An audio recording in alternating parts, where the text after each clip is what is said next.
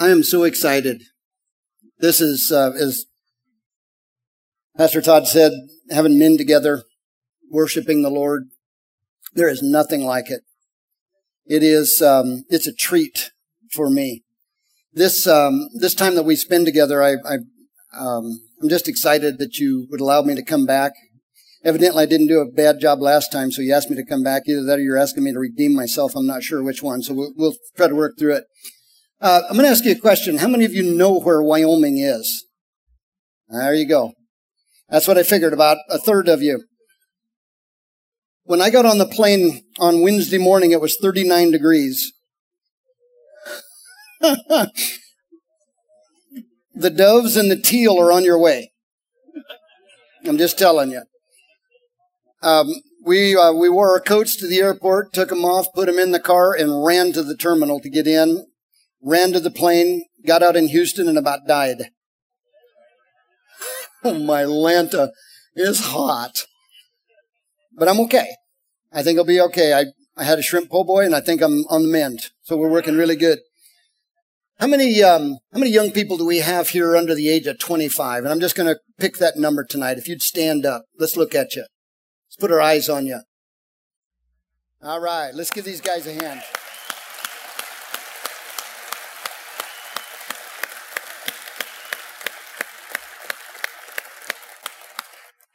You guys can be seated. Whether you know it or not, young guys, young men, you are going to be the future leaders of our nation. Some of you, and I know some of your parents are going, really? And I'm going to tell you something as a parent. I know that I don't need to do that. I, um, I know I don't look that old, but um, I have um, I have three children and ten grandchildren, and I tell everybody that the grandchildren are what I suffered through my children to get to. My, my oldest daughter just hates it when I say that, but I said, you weren't really there when you were growing up. I couldn't, I can tell you what it was like. But as we, um, as we raised our children and as, and I know you do, how many of us ever think about the children that were raised? Most of us just want them to grow up. We want them to, um, live a good, productive life, stay out of trouble, get married, have children, uh, have the children that we had so that they can suffer through what we suffered through, all of those different things. But how many of us really think that our children are capable of things that are greater than themselves? How many of them, how many of us in this room have worked with our children and we understand the value and the worth that they have to us or our grandchildren? How many of us even think that it's possible that maybe, and I'm just going to be very careful here, that our son or our daughter would become the president of the United States someday? Do we ever look at them that way? Or we just go, I just hope you make it through high school. I just hope you continue to attend high school. Listen, I had to bribe my, my son to graduate with a toolbox for the back of his truck, and that's all it took. Thank you, Jesus. You know what I mean? I sat him down. He wasn't doing real well. I said, listen, if you graduate, I said, what can I get you as a gift? He said, boy, dad, I really want one of those toolboxes that fits in the back. You know, the, the diamond plate. I said, it's yours if you make it when he graduated. That was the cheapest graduation gift I ever bought in my life.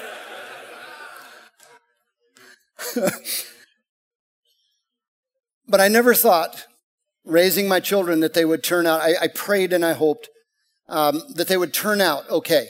And that's what, as a parent, all of us want for our children, isn't it? I mean, really and truthfully, we want them to be better and have more than we do. And so, uh, hopefully our lives are spent with those kids doing that. And for you to bring these young men here tonight, God bless you. They need to be with older men. They need to see people worshiping the Lord. They need, see, they need to see people sitting together and loving one another without fighting or worrying about different things. You know, we have something here that is really special tonight. We really do. You know, I know that you came here tonight to eat really good food. And I know that you came here tonight to win this shotgun. But I'm going to tell you, you didn't come here to listen to me tonight. And I'd like to think that what I share with you is filled with hope that will encourage you and strengthen you in the days ahead. Because what you really came here for tonight was to meet the one who made you. You came because God moved upon your heart to bring you here. And you're saying, no, no, I came because I want to win the shotgun. I mean, I did get the LSU chair, but I really wanted the shotgun. I'm going to tell you, you came tonight because God moved upon your heart and He spoke to you. And you heard His voice. Now, you maybe are not sure that you're understanding exactly what I'm saying, but because you came tonight, it wasn't by accident. It's because someone, as a friend of yours who gave you a ticket or encouraged you or you've been here in the past, you came because the Lord had a divine appointment for you. He had you here and he brought this skinny kid from Wyoming that has no accent to speak to you. I really, I don't have an accent. I don't know. Y'all pretty, got some pretty thick stuff, but I'm okay. I was fortunate as a young man to come to Lafayette, Louisiana and go to Bible college with the mentor of this church, uh, Pastor Francis Martin. And he raised me up in the Lord. And I got to eat Cajun food. And I've never been the same since. Crawfish runs thick in my veins. I'm telling you. Oh my, the, the catfish courtbouillon out there, Mm. That make you jump up and slap your mom-in-law.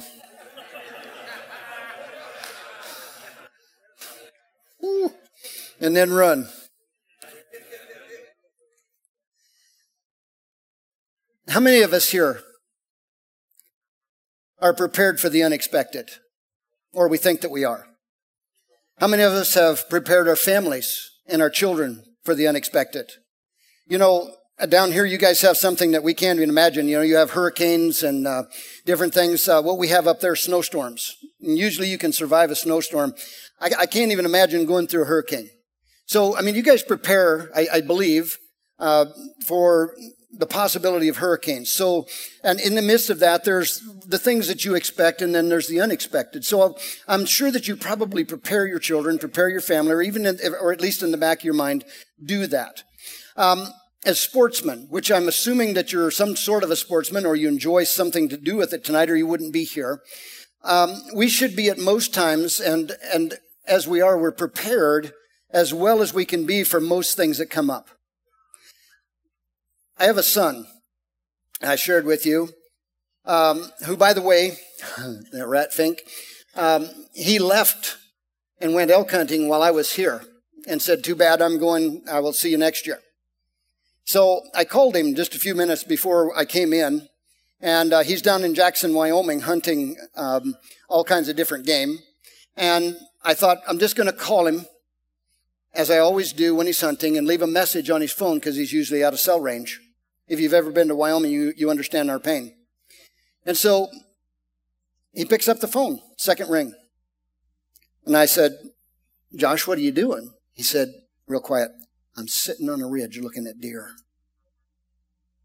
I said, Where are you at? And I, said, Are you at Greys River? Yeah. You can't talk? No.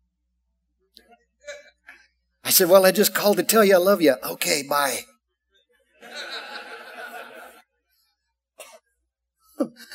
I did ask him, I said, Well, I, I thought you were down there hunting elk. He said, Yeah, that, deer, whatever comes by. 11,000 feet. He's sitting on a ridge, not thinking of me.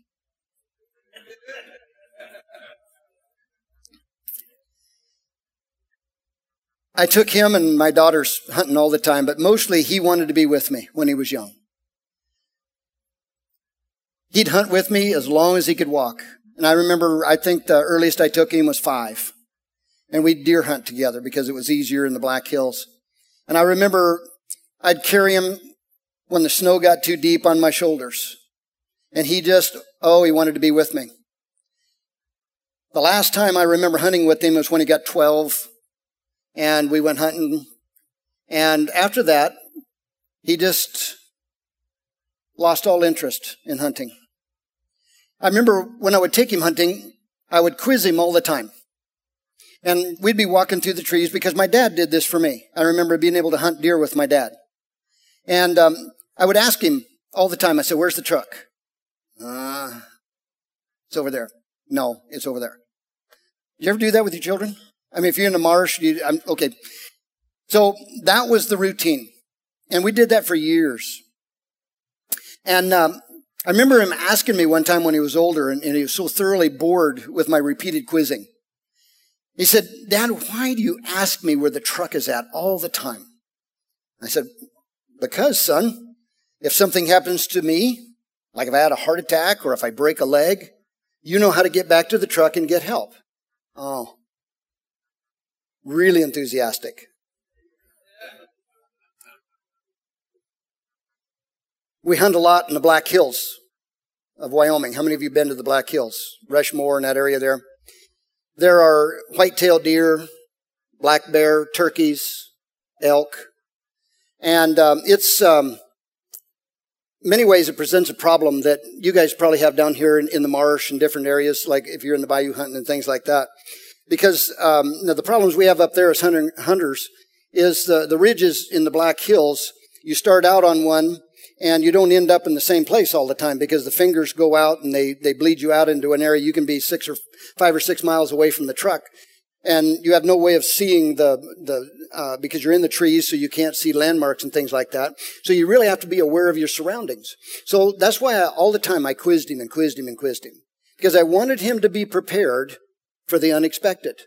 Now, no one ever expects their dad to drop dead while they're while they're hunting, um, and he, I know he looked at me like, know, uh, the possibility of breaking a leg the way we hunt sometimes could happen, and he's not going to carry me out. But then I would ask him, okay, if you got back to the truck, could you get back to me? Never was encouraged by his answer. So I pretty much figured that if something happened to me, I'd be there and he'd be to the truck. Now, when he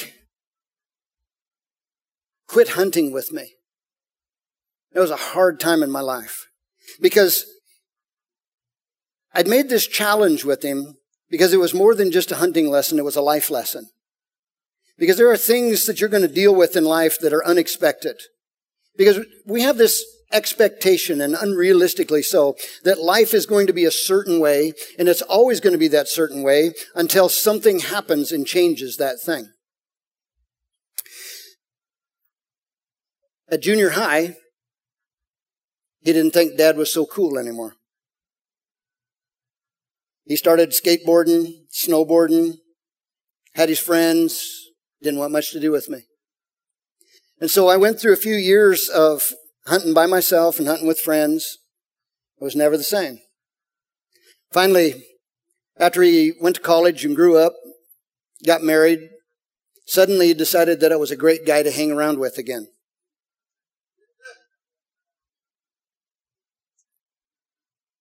You see, I prepared him, I prepared him the best I could against the day when he could go higher and faster than me and pack game out on his back and still have fresh legs at the end of the day. 11,000 feet in southeast, southwest Wyoming. I can't go there. there isn't even a way to do it. He just got back from the Greys River two weeks ago. He had two foot of snow. I got a, um, I think I got a picture of him. I'm sorry, I, I was supposed to cue the guys up. Um, he took a selfie and sent it and said, Dad, having fun. How are you?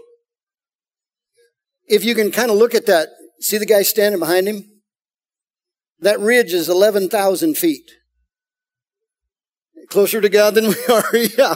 And uh, at the at the extreme end of that ridge, which is a couple three miles away, they set their tent, and um, it was um, just like 2,000 feet straight down, or not straight down, but at an extreme angle, and that's where they camped.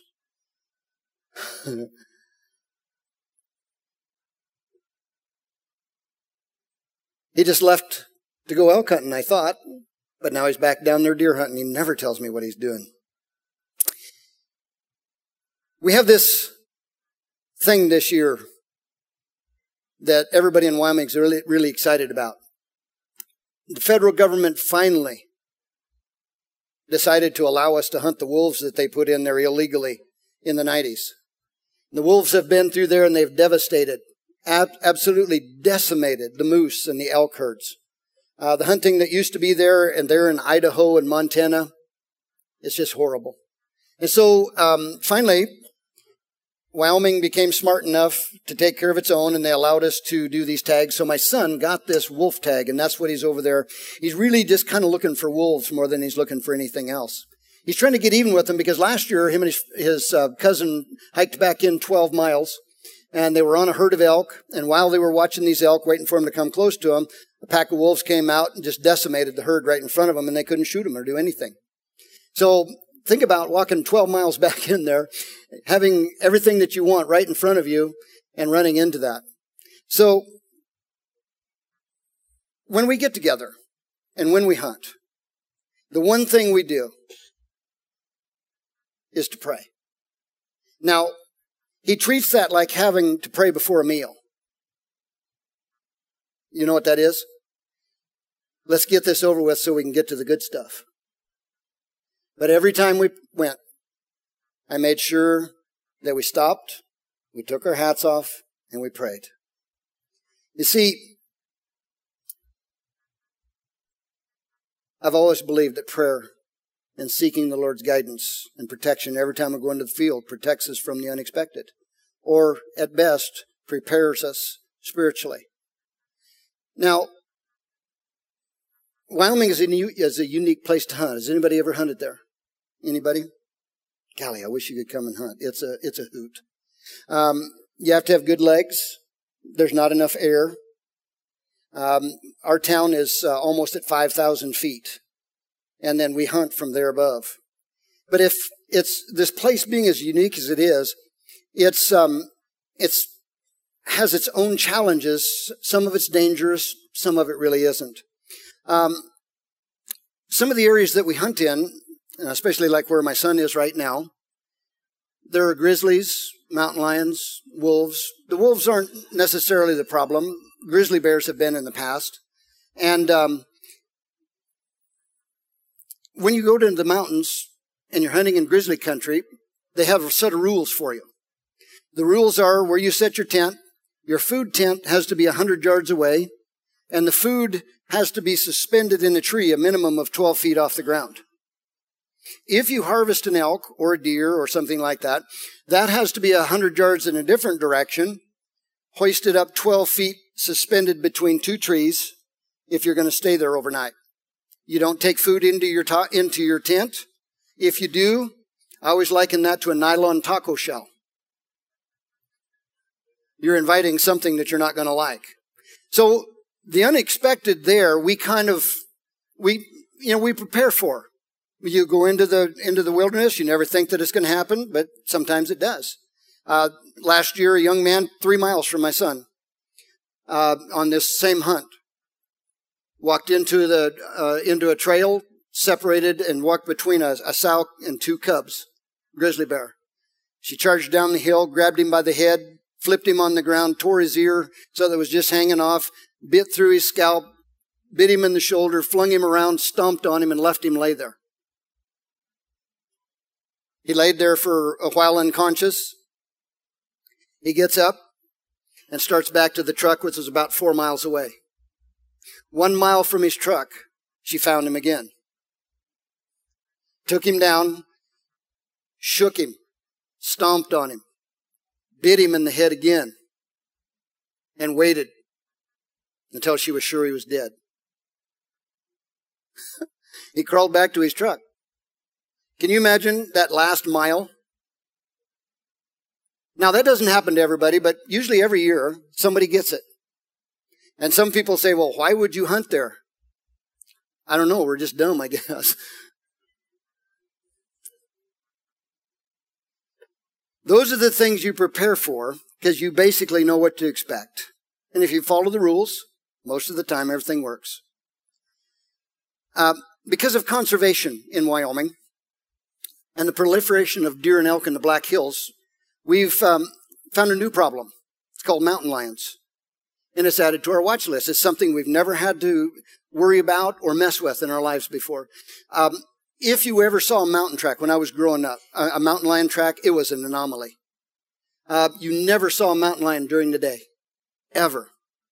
In the Black Hills, every year, uh, elk hunters um, that are bow hunters have confrontations with mountain lions. They're usually coming in, uh, it's kind of unique. We have a, if you're familiar with elk hunting, there's a call called a cow talk, and it's, it's just kind of a mew. And that thing attracts mountain lions like, like butter. They just love it. And so, um, used to be we couldn't carry guns. We've had uh, incidents about three years ago. A guy um, is sitting there, he's calling, cow talking. He looks up, and there's a mountain lion looking right at him and charges him, and all he's got is a bow. And he shoots and hits the thing between the eyes and drops it. I'm not that good. And I'm afraid I'm not that lucky. Wyoming, in their wisdom, has allowed us to carry pistols now. I don't know if that's to shoot yourself or whatever it is. I'm not sure. But three years ago, I walked into a, can- into a canyon. I was elk hunting, not bow hunting. I had rifle, and it was it was kind of in, in the wintertime. And um, I climbed the, the side of this canyon to get up to a, an opening because there was a lot of times elk are there. So right at evening, I'm sitting on this opening and I'm just watching and I'm sitting there and it starts lightly snowing. And as I sit there, I, and if you've ever uh, been in a place where the snow just falls straight down and the and there's no wind, and it is just kind of a, a, a beautiful thing. So I'm sitting under a tree just watching, and I stayed there for a while because the uh, the moon came out and it, it illuminated through the clouds, and you could and it looked like the the snowflakes were uh, fluorescent as they're coming down. And so I just sat there for a long time, and I got up and, and usually I do this all the time. I always wait till dark. I get up and then I walk back out to the truck. And so I walked down the side of this, um, uh, uh, the canyon wall and got out and got to the fence. And it was just, like I said, it was just lightly snowing. And I got in my truck, went back to camp, came back the next day. Parked the same spot because there was elk sign in there. So I jump over the fence. And uh, to my horror, I looked down and there were mountain lion tracks in my tracks. And I thought, oh, that's weird. I've never seen that before. I put my hand down in the, in the track and I spread it out about like this and his paw was bigger than my hand like that. And so I thought, well, wonder how, how long he followed me. So I walked all the way back up. He followed me all the way from the clearing. Now we've got pictures on game cameras in Wyoming of uh, white-tailed deer walking through the trees with a mountain lion walking right behind them. I don't, have you ever seen one of those? bad day for the deer. Well, I realized that it was a bad day for me and I didn't even know it. I never expected that.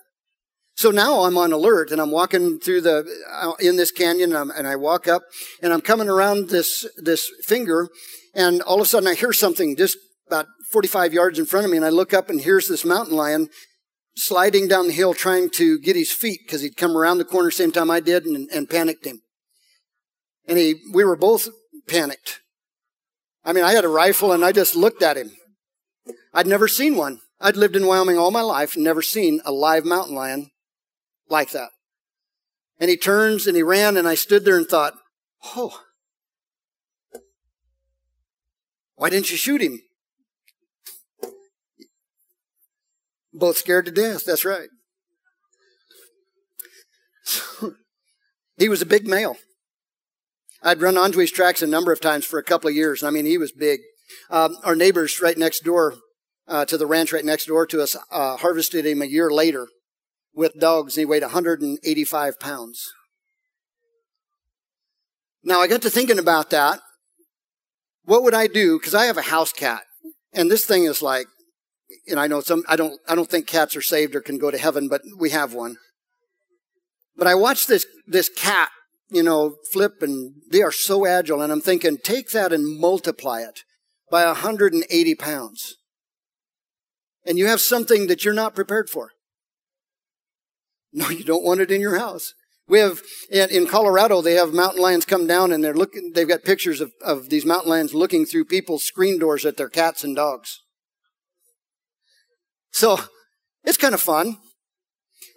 I'm, I'm, I'm not painting a picture that we live in this super dangerous place. It's just, I'm talking about the unexpected tonight. Now, I went home and I told my family, and I always told my son to be careful because in all those years, I'd never seen one. And so we started seeing these cats over and over and over. Um, and I'd always been told, and I'm not sure if this is true or not, but I felt that it was okay. As long as you have a good deer population, the mountain lions will leave you alone. That's not necessarily true. So two years ago, my, hun was, my son was hunting elk in that very same canyon. It was in the middle of November, during rifle season. He started cow calling when something answered him back on the next ridge in front of him. He called, suddenly another one answered to his right on the same ridge. It wasn't elk. It was two different lions calling back to him. It was on a Sunday, and I was getting ready to go to church, and I got a phone call from my son. I answer it. He goes, Dad. And he's kind of out of breath. There are two lions here talking to me, and they're coming to my call.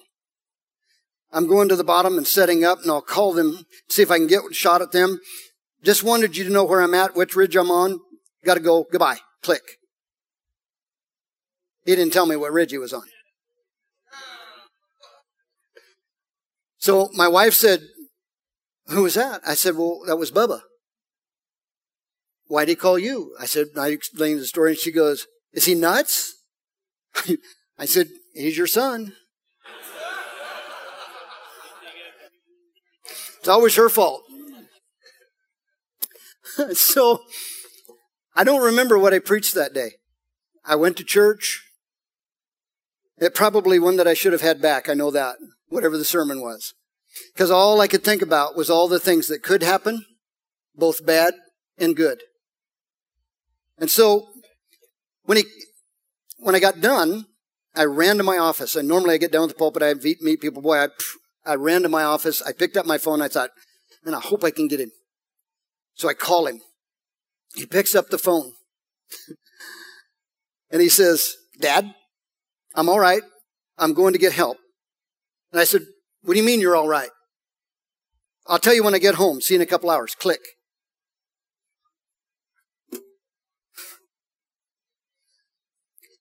Two hours later, he calls me from my dad's house with a mountain lion in the back of his truck. And the rest of the story. He had set up with his back to a clump of trees and the whole hillside in front of him going up the ridge where he had heard the cats calling. The hillside was covered with patches of snow and a thick layer of oak aspen leaves, so he thought he could hear or see anything that was coming. And he'd set up so that the breeze was in his face, so he had a pretty good idea that he was okay and he knew where the cats were at. So as he's going down into this thing, he's calling and they're calling back and they're calling back. So he gets set up and suddenly they quit talking. And he thought, well, maybe they quit. And so he's sitting there and he's still looking and looking. Right in front of him, about 40 yards, was an old pine tree that had fallen a number of years before. It was so old it didn't have limbs on it or bark. It was just kind of gray and it was just laying there in the oak leaves. All of a sudden, he said, it grew deathly quiet. Squirrels quit chirping. Y'all know what squirrels are here, right? You got a season opening up next week, is that right?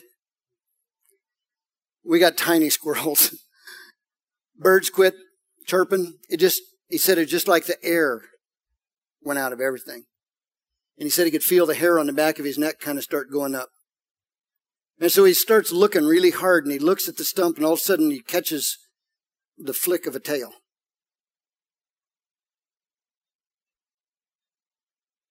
And there's a mountain lion looking at him at 40 yards behind the stump. Bubba started to raise his seven SAUM, which is a short action ultra mag with a high powered scope. The cat leapt over the log, made two bounds to get to him. He pulled up and fired at the same time the cat jumped. The bullet struck the cat in the mouth, knocking out his right top canine, exited his shoulder, and the thing fell 15 feet in front of him.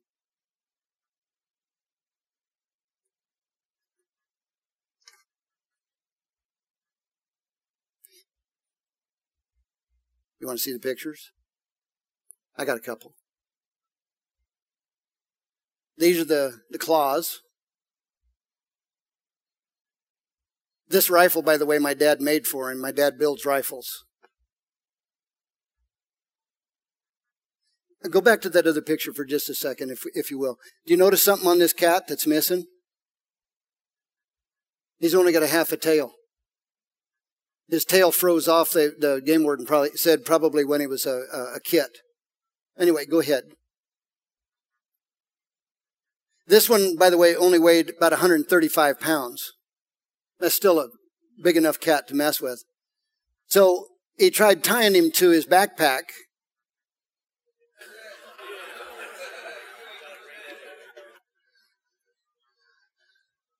Now you can see the see the oak leaves in the snow, and he's down in the bottom there with some scrub oaks and stuff. And he couldn't get the backpack off the ground. So he walked out about five miles and got our hired man from the ranch, and they walked back up and they stuck it on a pole and, and came out. Now, why the cat charged him, I don't know. The only thing that I could think is that it was breeding season. The other cat was a female, probably. And Toms are very territorial. And for some reason, he perceived my son as a threat. Nothing in my life that I had ever done nothing that I had ever taught him that I ever felt prepared him for that moment. Nothing. Grace of God, miracle, whatever you want to call it. I don't believe in luck. Luck is what a fool calls it when God gives him a break. So, the passage of scripture found in 1 Peter chapter 5 has taken a new meaning for our whole family. It says, be sober minded, be watchful. Your adversary, the devil, prowls around like a roaring lion, seeking whom he may devour. Peter reminds us to stand firm in our faith and resist him. And this is what he said The God of all grace, who has called you to his eternal glory in Christ, will himself restore, strengthen, and establish you. That's a promise that you can get a hold of. You see, I know that my son being prepared as he was, was never prepared for that. When he went into that valley, the unexpected was waiting for him.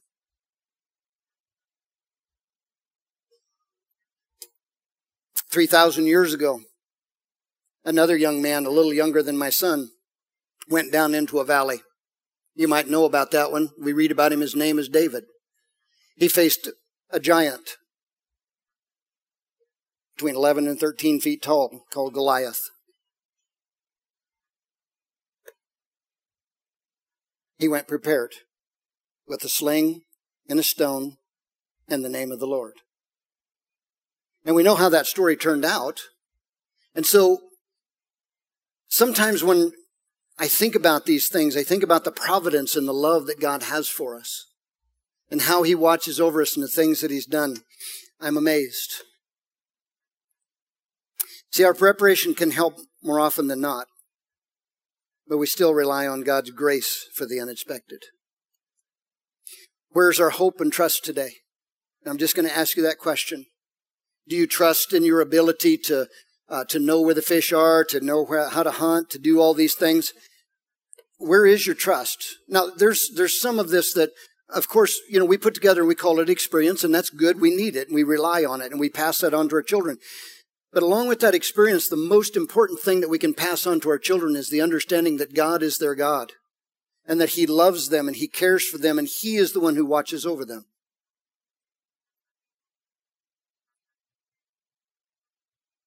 Who do we thank for sparing us on a daily basis?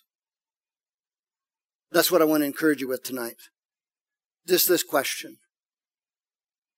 Who takes care of you? Who watches over you? Who delivers you. Amen, buddy. The Lord. I just did a funeral for a 26 year old boy just on Friday. I sat with the parents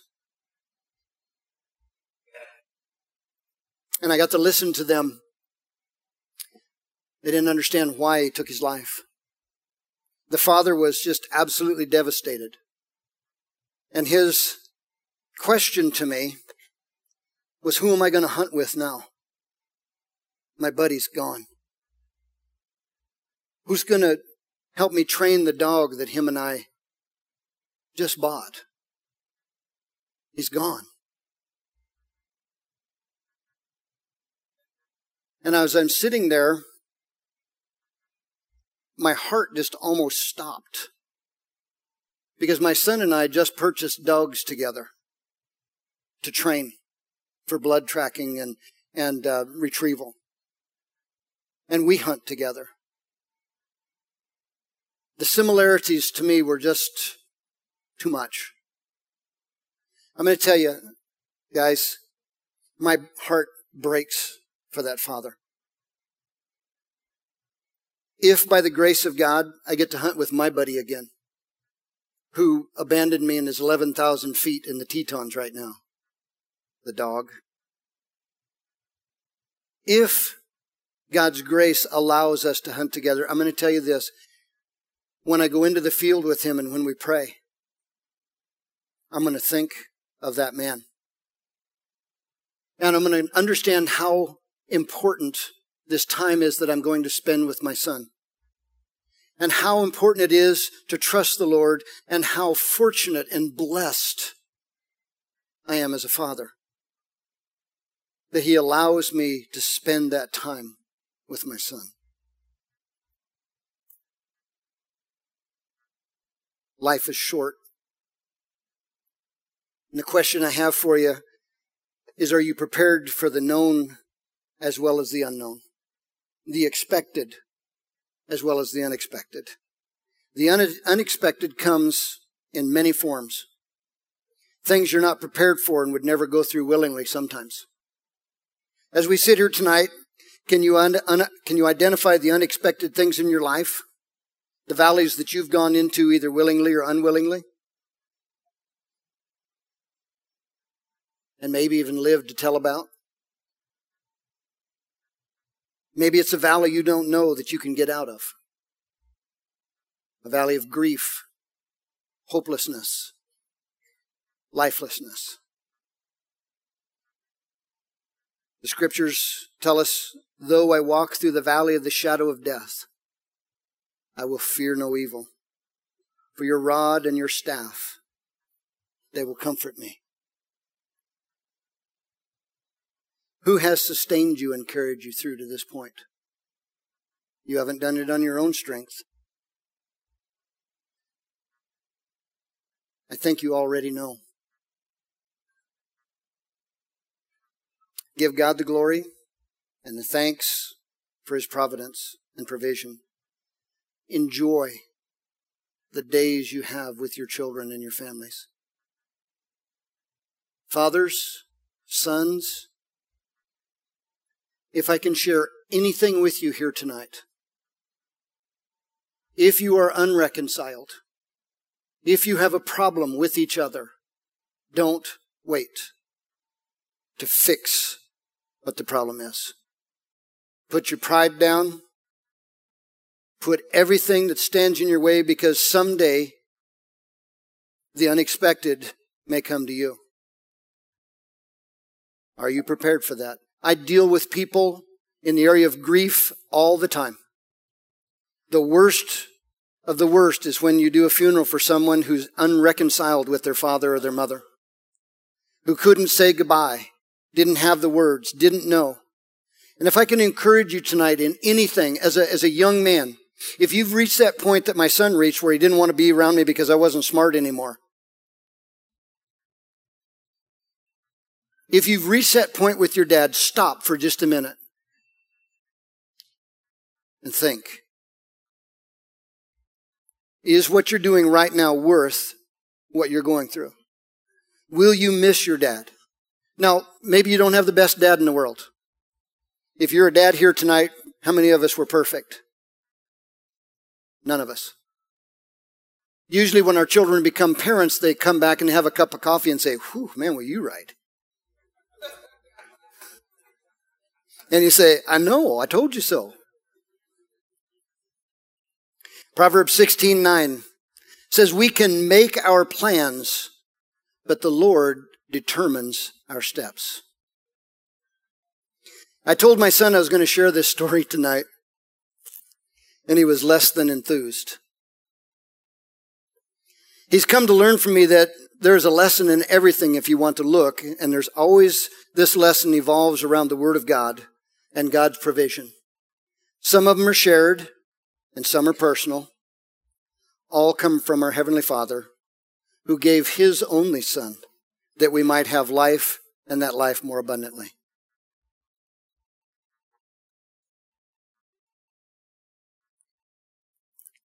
Bubba is the only son I have left.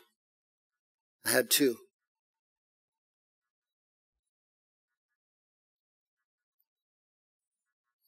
Told my wife I'd make it through this.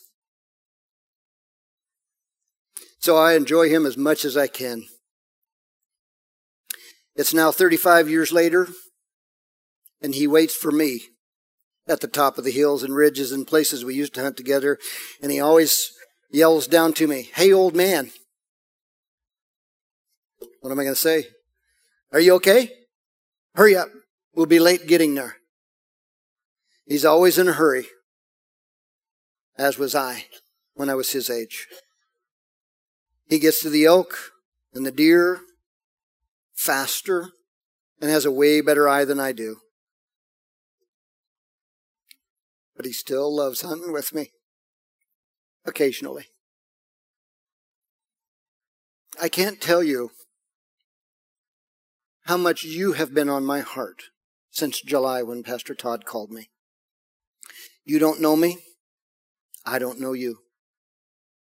I labored over what to share with you that would be relative or relate to anything in your life. I'm a, I'm a guy who, sp- who flunked speech class in high school. And I became a preacher. You think God doesn't have a sense of humor? But you have been on my heart since July. You have been prayed for, not by name, but just because you were going to be here tonight. That you would accept this divine appointment and invitation from the living God to come to this place and meet Him, not me. My hope for you this night is that if there's anything unreconciled in your life, anything, that you would reconcile it. Because the Bible says that God will redeem the time. He will redeem the time. It is never too late. Never. Dads, grandfathers, uncles, brothers, you are important to the young men in your lives. They need you. They need you worse than they need the friends that they think they like more than you. They need you to pray with them. They need you to walk with them. They need you to tell them every day you love them. My intent tonight was to call my son, leave a voicemail, and say, Hey, love you, bud. But I got him instead. He didn't have much time for me, but at least I got to talk to him. But that was all I needed. That's all I needed. Now I realize that that can be taken from me. I can be taken from him. But I'm going to tell you what, I'm going out of here with no regrets. He's going out of here with no regrets.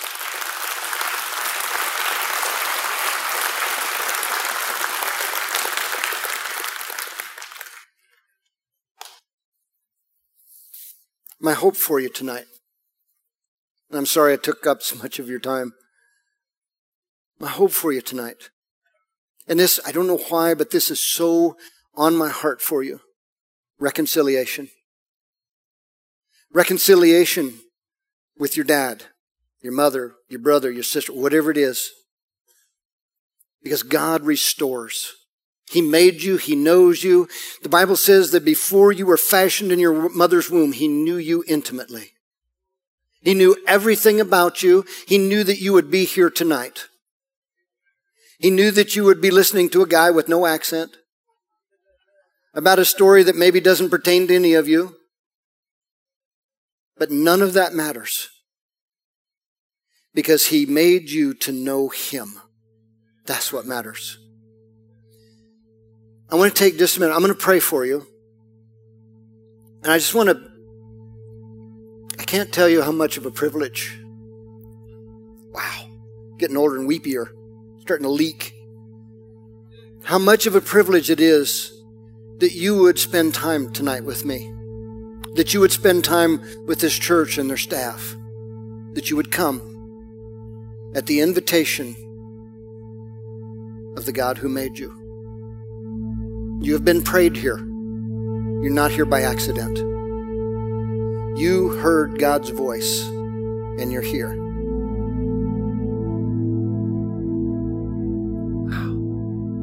The God of the universe,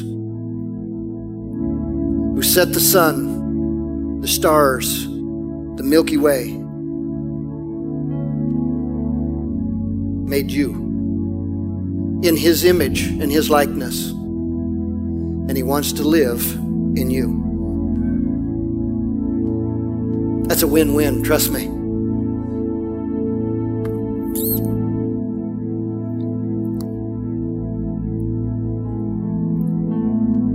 Would you pray with me?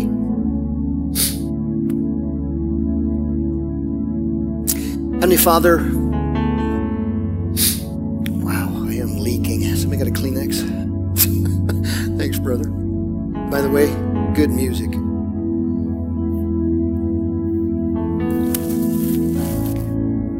It's okay to, it's okay to pause when you pray, right? God's still there when you're done. Father, we worship you. Father, I thank you that you have spoken to each and every one of these men and young men tonight that are here. Father, it is you that brought them here, not me, not this wild game feed. You did. And I pray that they would see and understand and know that thing.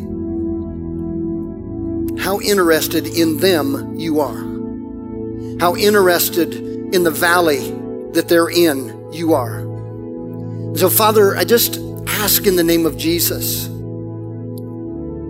Oh, Father God that by the power of your Spirit, you would come to this place and you would open our hearts, all of us, not just individual, all of us, that we would hear your voice better, that we would see you and know you and understand your love for us. Father, I pray tonight, as I believe you're directing me to, to pray for restoration for sons back to their fathers for brothers back to their brothers. Father, whatever restoration is needed here, I pray that that is what you bring because that's what you do. You are the God who restores. You specialize, Father, in the impossible because nothing is impossible for you. You have always and always will bring order out of chaos, just as you did from the very beginning of creation. Your Spirit has hovered over us. You have nurtured us and watched over us even when we didn't know you. And our affairs are your concern. I pray, Father, that your words tonight, not mine, would set in the hearts of each of us. That your encouragement and all of the things that you have brought us here to learn we would walk out of here with and be changed men. Let us be big enough as fathers to go to our children and say, I'm sorry. Let us be big enough as young men to admit to our dads that we're not as smart as we thought we were. Restore, Father, by your Spirit. Restore, Father the relationship that we need with you. I thank you. Oh, Father God, this has been so much fun. These men have been a blast. I thank you, Father, for this one moment in time and history. You brought each and every one of us to this place. It'll never happen again. This is a unique time, and you orchestrated it. So I pray, Father, that we not waste it, that we would seek your face, understand your love, and walk in your way. Bless these men. Bless their lives, their hearts, their families. Father, bless their jobs. Bless everything that they do. Oh, Father God, you are the God of the possible. In the valley of the shadow, you provide.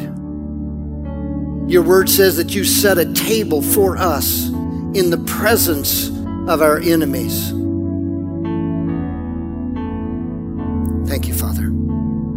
Ask your blessing. In Jesus' mighty name we pray. Amen. Amen.